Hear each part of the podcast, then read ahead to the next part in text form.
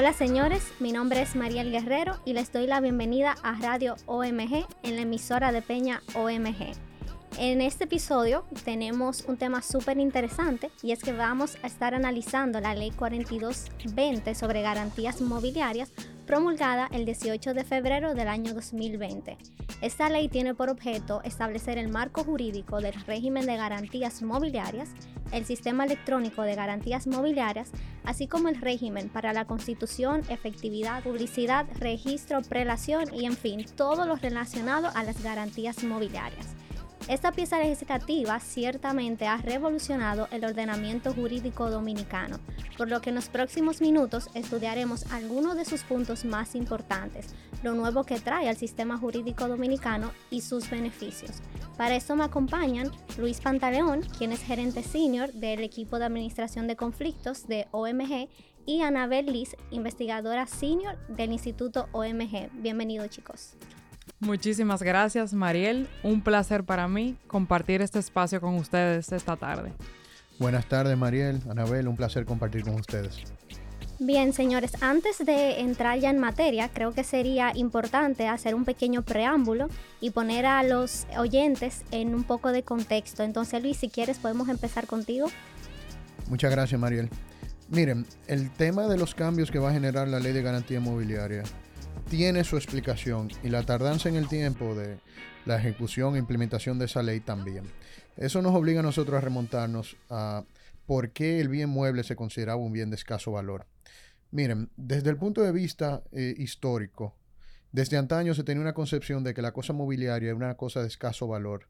De ahí la socorrida frase en latín res mobilis, res bilis, es decir, la cosa mueble es una cosa de escaso valor. Esa creencia generalizada permeó el Código Civil francés del año 1804, ya que si nos situamos en el contexto de esa época, las circunstancias imperantes eran que había caído la monarquía y que todavía no se había producido la revolución industrial.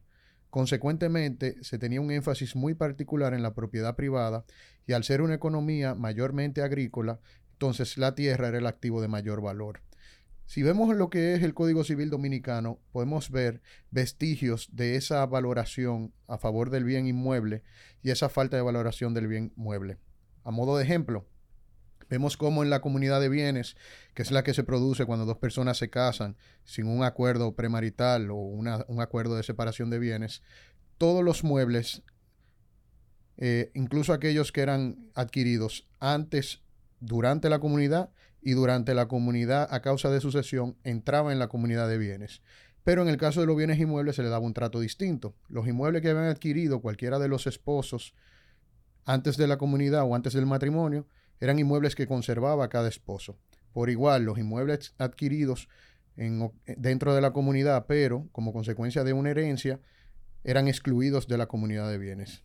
Tanto fue así el valor que se le daba a la propiedad inmobiliaria de que incluso en los casos de separación de bienes, eso es algo que podemos ver en el Código Civil Dominicano, pero que ya no tiene una aplicación desde el momento en que a la mujer se le reconoció igualdad de, derechos respecto al hombre.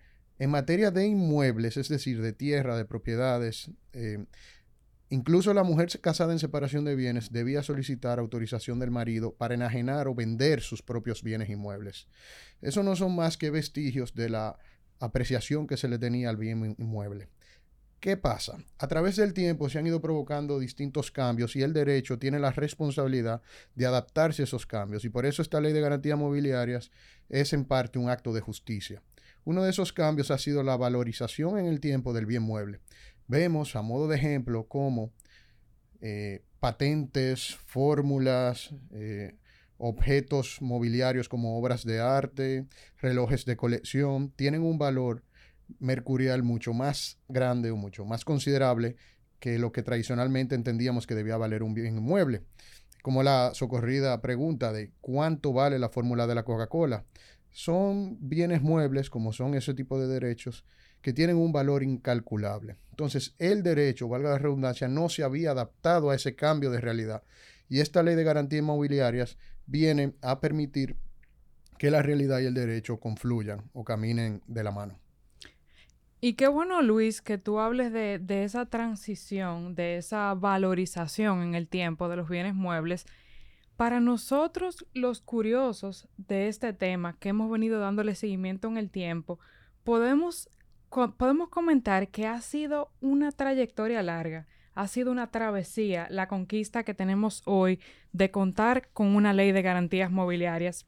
Si nos remontamos, por ejemplo, al año 2014, eh, hubo, hubo una asistencia técnica prestada al Estado Dominicano por consultores del Banco Mundial que vinieron a la República Dominicana a hacer un diagnóstico del sistema de garantías vigente en aquel momento.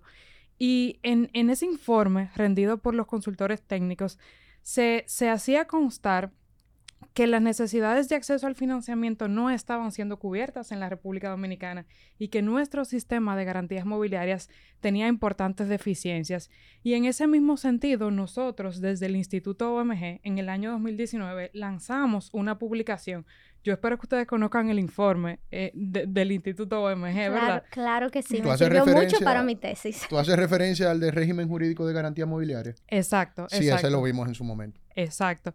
Pues en ese informe que, que trabajamos eh, de la mano eh, con Manuel Cedeño Brea, quien era en ese entonces el vicerrector de investigación del Instituto OMG, nosotros analizábamos si el ingrediente que faltaba en nuestro país, en la República Dominicana, para catalizar el acceso al crédito era precisamente un sistema sólido, un sistema robusto de garantías mobiliarias.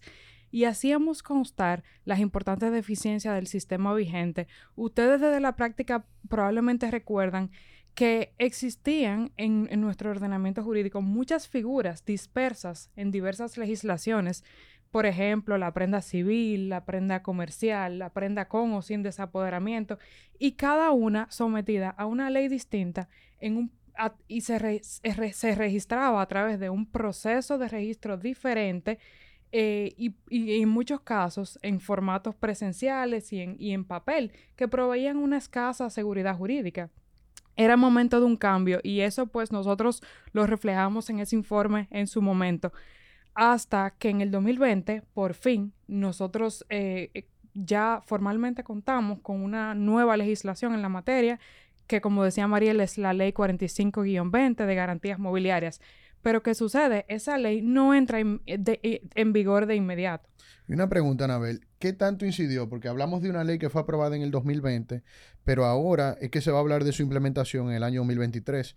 ¿Qué tanto influyó la pandemia en el retraso en la implementación de esa ley?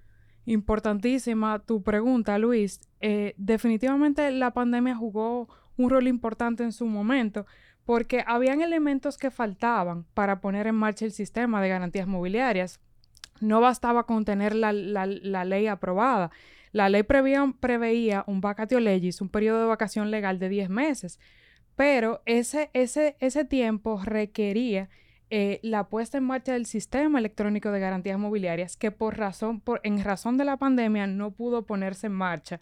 Eh, sabemos que se, intentó eh, para poner en marcha la ley cursar un proceso de acuerdo a la, a la ley de alianzas público-privadas, pero ese proceso competitivo resultó ser desierto, por lo cual tuvo el, el Ministerio de Industria, Comercio y MIPIMES que asumir eh, por su propia iniciativa el desarrollo del sistema para lograr finalmente en este año, en el 2023, que entrara en, operación el sistema electrónico de garantías mobiliarias por el propio MIG, después de una ley que tuvo que suspender en el interín la entrada en vigor de la ley de garantías mobiliarias, precisamente para eso, para darle el tiempo eh, que se requería para eh, habilitar el sistema. Bien, Anabel, entonces ya ahora con esta ley, que ya, vamos a decir, ya se puede implementar, ¿qué tú crees que nosotros eh, debemos esperar? ¿Qué deben esperar las empresas, los usuarios con esta ley? Importantísima tu pregunta, Mariel. Definitivamente tenemos eh, una nueva pieza legislativa que va a proveer mucho más seguridad jurídica, que va a tener un impacto mucho más directo en el acceso al crédito y al acceso al financiamiento. Tal vez por poner un par de ejemplos puntuales, las personas que se dediquen a los negocios, no importa el tamaño de su negocio, micro, pequeñas, medianas empresas o grandes negocios, van a poder acceder al financiamiento utilizando los bienes que, que, tienen para el desarrollo mismo de sus negocios sin tener que interrumpir sus operaciones, van a poder utilizarlos como garantía. tal vez, como decía, para poner eh, un par de ejemplos, podemos mencionar el caso de un call center. Un call center sabemos que tiene una inversión grande en equipos, pues van a poder utilizar esos equipos para acceder al financiamiento, así como un supermercado, por ejemplo, que tiene una inversión importante en inventario, va a poder acceder al financiamiento a través de su inventario o una firma de consultoría que tiene eh, cuentas por cobrar va a poder utilizar sus cuentas por cobrar como garantía para obtener crédito. Y me encanta, por ejemplo, el, el, el, agricultor que también va a poder beneficiarse de una cosecha incluso futura para eh, acceder al crédito. Bien, Anabel, y un aspecto importantísimo de esta ley, quizás el más importante, es este concepto amplio de bienes muebles que nos trae, aunado a los que ya contábamos antes de la entrada en vigencia de esta ley que se podían dar en garantías. Entonces, el abanico de bienes muebles a raíz de esta ley es mucho más amplio. Como tú dices, se pueden dar obligaciones a futuros, se pueden eh, dar obligaciones crediticias también como garantías mobiliarias y esto responde al hecho de que al momento que se, realizaban las investigaciones y los trabajos preparativos de la ley, la totalidad de los bancos señalaban que sí, que ellos otorgaban créditos financieros con garantía mobiliaria. Sin embargo, al momento de abocarnos al estudio de esos contratos y documentaciones, salió a relucir que aunque las partes suscribían un contrato en el que ponían una como garantía un bien mueble, concomitantemente suscribían pagarés notariales con seguros de vida por tiempo mínimo del plazo y en la mayoría de los casos se constituían fianza solidaria. Entonces, en realidad lo que sucedía en la práctica es que teníamos garantías personales no reales y esto eh, se refleja o más bien responde al hecho de que las MIPIMES, los mayores activos que tienen son activos muebles, no inmuebles. Entonces, si esta ley permite, como tú decías, que una empresa que tenga, por ejemplo, una papelería, que tenga fotocopiadoras que van en millones de pesos, poder ahora contar con una ley que ampara estos bienes, pero no solamente que lo ampara, sino también que la ejecución de los mismos va a ser mucho más fácil, pues entonces ciertamente se puede acceder eh, al crédito de manera más fácil. Luis, eh, ¿tú quisieras dar otro ejemplo? Mira, nosotros podemos dar un ejemplo que permita aterrizar los beneficios de esta ley para el empresario o emprendedor que nos esté escuchando. Y que esa persona sepa cómo puede cambiar positivamente su situación a raíz de la entrada en vigencia de esta norma. Entonces, vamos a poner un ejemplo de cualquier empresario o emprendedor que tuviese un negocio o la intención de tener un negocio, pero que no contase él personalmente con un inmueble o su negocio no sea titular del local donde opera. Ese empresario emprendedor lo que tiene realmente es un problema. ¿Por qué? Porque al momento de levantar capital mediante un financiamiento bancario, la banca tradicionalmente lo que ha hecho es prestar a tasas bajas cuando la garantía es robusta. ¿Y cuál entiende la banca todavía? Y ha entendido hasta el día de hoy que es la garantía más robusta, la garantía inmobiliaria, es decir, consentir una hipoteca sobre un bien inmueble, un terreno o un local. ¿Qué ha pasado? Que a través del tiempo, los negocios incipientes o ya establecidos que no contasen con un bien inmueble para darlo en garantía han tenido problemas para acceder a un financiamiento en tasas competitivas. La banca, en respuesta a esa realidad, ha desarrollado productos como es el leasing financiero y múltiples estrategias. Sin embargo, sigue siendo una práctica común que la empresa que no tenga un activo a su nombre para garantizar un financiamiento a una tasa baja, tienen sus socios directores o cualquier persona relacionada que fungir como garantes reales y poner para ceder ese financiamiento a mejores tasas un inmueble, aunque sea de su propiedad y no de propiedad de la empresa, como garantía inmobiliaria. Esto cambia radicalmente con la entrada en vigencia de esta ley y sobre todo mientras veamos su implementación en el tiempo, ya que bienes muebles de todo tipo de valor, como decía Anabel ahorita, hablando del caso, por ejemplo, de call centers, como decía Mariel también, del caso de una empresa que a lo mejor lo que tiene es una inversión masiva en máquinas de fotocopias, pero a lo mejor lo que tiene es un contrato alquiler y no es propietaria del inmueble donde opera o del local donde opera, ya esto va a cambiar porque podrán ser dados en garantías registrados en un sistema que esperamos que sea muy efectivo y fácilmente ejecutable para el acreedor todo tipo de bienes. Entonces, esto va a permitir, en términos muy llanos, a que usted, que es un emprendedor un empresario y que no tiene un inmueble, ni tampoco tiene la facilidad de que alguien quiera fungir como garante y dé un inmueble de su propiedad en garantía, usted pueda levantar capital de sus negocios a una menor tasa de interés, ya que su propio inventario, sus propios equipos y otro tipo de bienes muebles y derechos podrán ser dados en garantía y eso podrá servir como aval o garantía para un financiamiento. Perfecta, perfecta esa idea, Luis, pero me surge la duda. ¿Qué pasa, por ejemplo, con aquellos contratos que se habían suscrito antes de la entrada en vigencia de esta ley? ¿Cómo se va a hacer esa transición de unas transacciones de negocio que tenían tantos años y que se habían constituido, constituido con base a leyes que ya hoy quedan derogadas? Importantísima tu pregunta, Mariel. A muchísimos les puede causar inquietud ese tema de la transición del régimen antiguo de garantías mobiliarias al régimen vigente con, la, nueva ley, con la, con la ley 4520. Eh, esa pregunta es muy importante y básicamente las garantías mobiliarias que fueron constituidas antes de la entrada en vigor de la nueva ley van a seguir existiendo conforme a la ley con la que fueron constituidas, a menos que las partes de común acuerdo quieran registrar su garantía en el nuevo sistema electrónico de garantías mobiliarias. Si las partes deciden continuar rigiendo esa garantía con la ley anterior, van a poder hacerlo y esa garantía va a continuar toda su vida hasta su extinción conforme al régimen anterior. Sin embargo, las nuevas garantías mobiliarias que se constituyan deberán necesariamente constituirse bajo el régimen de la nueva ley e inscribirse en el sistema electrónico de garantías mobiliarias. Anabel, a lo largo de, de este episodio hemos mencionado cómo esta ley busca acceder al crédito, que el mismo sea mucho más fácil para las empresas, para los usuarios. Ahora bien, esta ley, ¿cómo los bancos lo han recibido? ¿Falta algo para que los mismos vean la garantía mobiliaria como algo atractivo en los negocios?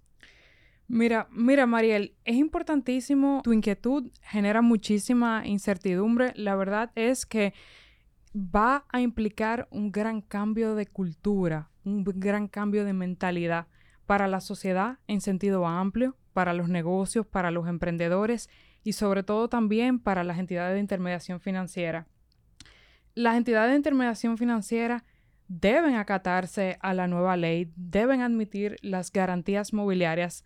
Ahora bien, hay un elemento clave que todavía está pendiente y es la reforma al reglamento de evaluación de activos. Como tú sabes, ese reglamento establece la metodología que tienen que seguir las entidades de intermediación financiera para evaluar el riesgo de crédito asociado a los activos financieros, cuentas contingentes y otros activos riesgosos. Va a ser vital que se, que se, que se realice esa reforma para que los bancos puedan eh, empezar a, a, utilizar esta ley y que los negocios en sentido amplio puedan empezar a sacarle provecho de manera concreta a esta ley. Anabel, tú mencionabas algo sumamente importante y es ese cambio de paradigma y de mentalidad. Y uno de los puntos que a mí más me llama la atención, y estoy segura que a Luis Pantaleón también como litigante eh, le llamó mucho la atención, es el hecho de que hay muchas cuestiones de orden público que la ley ya viene a cambiar. Y una de esas es el régimen de ejecuciones, que es hasta el momento de orden público, pero la ley crea otro tipo de ejecuciones, como son las ejecuciones especiales o extrajudiciales, donde personas que no son jueces, que no forman parte del Poder Judicial, pueden actuar como ejecutores y vender en pública subasta, pero no solo eso, también la ley prevé otros tipos de cobro de la garantía mobiliaria, como puede ser un pago directo, como puede ser tomar el bien en venta y como fue la derogación del pacto comisorio. Entonces, al quedar habilitada la, posibilidad del pacto comisorio, se puede acordar entre las partes la adjudicación de los bienes en pago al acreedor garantizado y eso es sumamente importante. ¿Por qué? Porque entonces es su cobro más expedito para los bancos, para los acreedores en sí. Sí, eso que menciona Mariel es muy importante. Miren, los grandes cambios por lo general enfrentan resistencia. Pero para que tenga sentido que se cumpla el trasfondo del objeto de la ley, que es dinamizar la economía y permitir que más tipos de bienes sirvan como garantía y así facilitar o democratizar el acceso al crédito, particularmente para las MIPIMES y para los emprendedores, eso debe estar acompañado necesariamente de un régimen de ejecución mucho más rápido, mucho más efectivo y con menos trabas.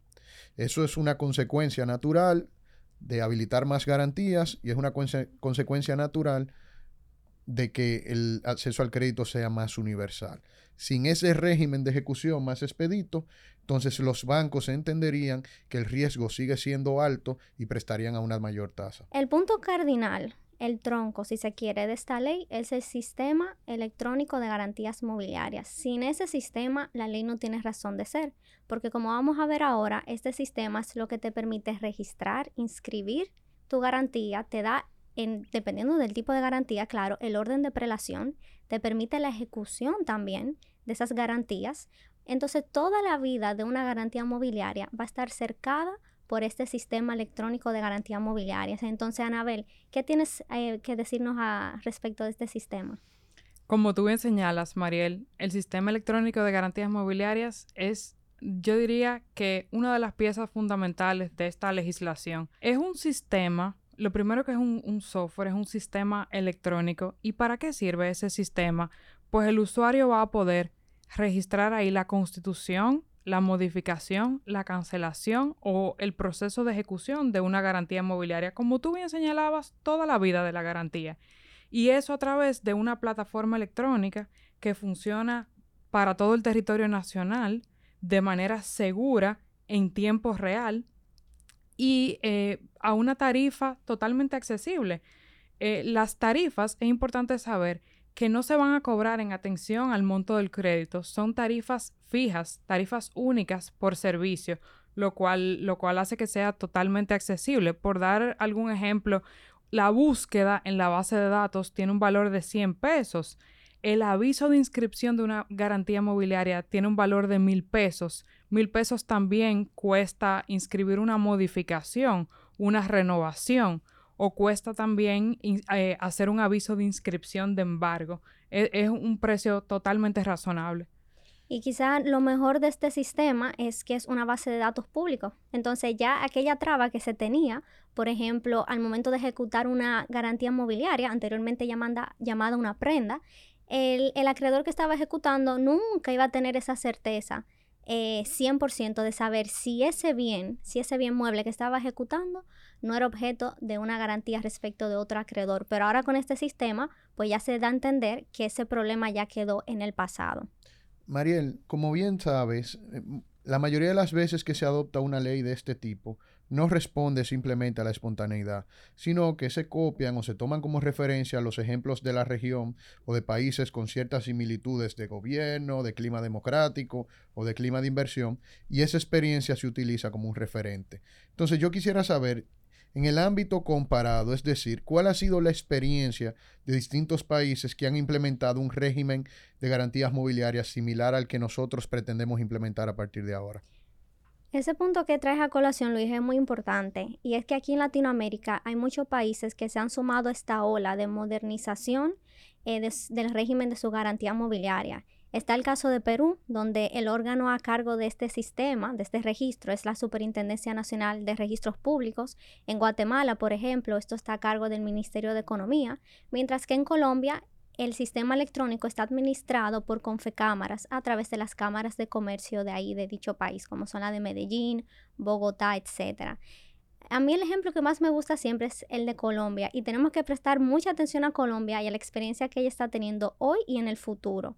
Colombia es el país, a mi entender, de Latinoamérica que mejor ha documentado su experiencia en la ley de garantías mobiliarias. Estadísticas demuestran incluso el éxito de los procesos de ejecución extrajudicial o de pago en venta directa, lo cual es algo obviamente muy importante.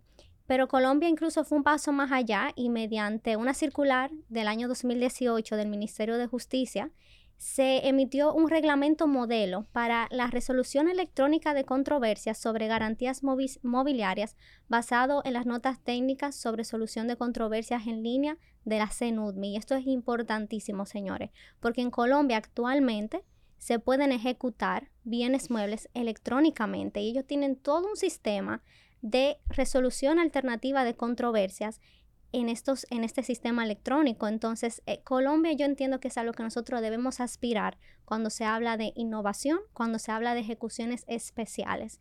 Entonces, este sistema electrónico de garantías mobiliarias, este registro electrónico que, como dijo Anabel, ya está habilitado, es algo que tiene que funcionar bien. Si ese sistema no se respeta, si no se cumple con lo, con lo ahí previsto, entonces la ley no tendría razón de ser. Porque como hemos venido diciendo desde el inicio, esta ley crea un sistema unitario y todo lo relativo a la prelación, al registro, se tiene que dar a través de este sistema. Entonces, si tú tienes una garantía mobiliaria sin posesión, lo que te va a dar la prelación será tu inscripción en el registro, en este sistema electrónico. Lo mismo que te dará la oponibilidad a terceros. Todo va a depender del tipo de operación que se trate, pero en principio la norma general es que todo tiene que ser registrado en este sistema. Entonces, en definitiva, esta ley trae muchos, muchos beneficios importantes, cambios de paradigma. Entonces, ya para ir concluyendo, algunas ideas finales que quisieran que se queden con los escuchas. En mi caso particular, entiendo que el principal cambio de esta ley o, o el aspecto que más quisiera resaltar es el acto de justicia que hace con equiparar la situación normativa con la situación fáctica, con referencia al bien mueble. Y es que esto no es un tema nuevo. Señores, los mismos empresarios, los hombres y mujeres de empresa, que muchos de ellos van a escuchar este podcast, han organizado desde hace muchos años su patrimonio a través de compañías o sociedades comerciales y esas compañías o sociedades de comercio son las que a su vez son las propietarias o de su negocio o de sus inmuebles o de cualquier activo de un valor considerable. Esos son métodos de organización o de planificación patrimonial que no son nuevos. Pero ¿qué pasa? Esas compañías o esas sociedades comerciales, su propiedad o titularidad se determina mediante acciones o cuotas sociales. Y esas acciones o cuotas sociales son precisamente bienes muebles. Consecuentemente, si la principal forma de organización del patrimonio se hace al final del día a través de bienes muebles, entonces mal podría la ley reflejar una situación distinta y no permitir el acceso a un financiamiento en tasas competitivas cuando se dan garantías mobiliarias. Por eso entendemos que el principal aspecto a, a destacar de esta norma es precisamente ese acto de justicia que se hace con los bienes muebles. Por mi parte, el mensaje que yo quisiera dejar es que definitivamente la nueva ley de garantías mobiliarias representa un paso de avance para la República Dominicana en términos de acceso al crédito. Está demostrado por la experiencia internacional que los sistemas de garantías basados en los estándares y mejores prácticas internacionales como la Ley 42-20 han demostrado que incrementan el capital crediticio disponible en la economía local que reducen el costo del crédito, que repercuten positivamente en la economía en sentido general y que mejoran la competitividad. Ahora bien, necesitamos adaptarnos, necesitamos cambiar la mentalidad, necesitamos educar sobre este tema. El mensaje puntual para el usuario es que los activos mobiliarios de los que dispone pueden ser sujetos de apalancamiento, para, permitirles crecer y desarrollarse. El mensaje puntual para el intermediario financiero es que estamos en un proceso de transformación respecto del concepto de garantía y que necesitamos apertura mental, flexibilidad y adaptación de su parte. Esta ley viene a descomponer paradigmas muy arraigados en la cultura y comunidad jurídica dominicana, empezando por la modernización que traerá de cara al régimen publicitario de las garantías mobiliarias, la habilitación de figuras que hasta hace poco no se contemplaban en nuestra legislación, ejecuciones extrajudiciales, entre muchas cosas más. Hay que recibir esta ley de forma positiva porque es el mecanismo, es el instrumento que nos permitirá avanzar como país en temas de economía, de competitividad y de acceso al crédito. Bien, Anabel, Luis, eso ha sido todo por hoy. Agradecerles aquí por eh, estar aquí conmigo en este episodio y también a quienes nos estaban escuchando. Saben que pueden seguirnos en las redes sociales y que estábamos en Spotify, Apple Podcast y en las redes sociales de OMG. Hasta la próxima.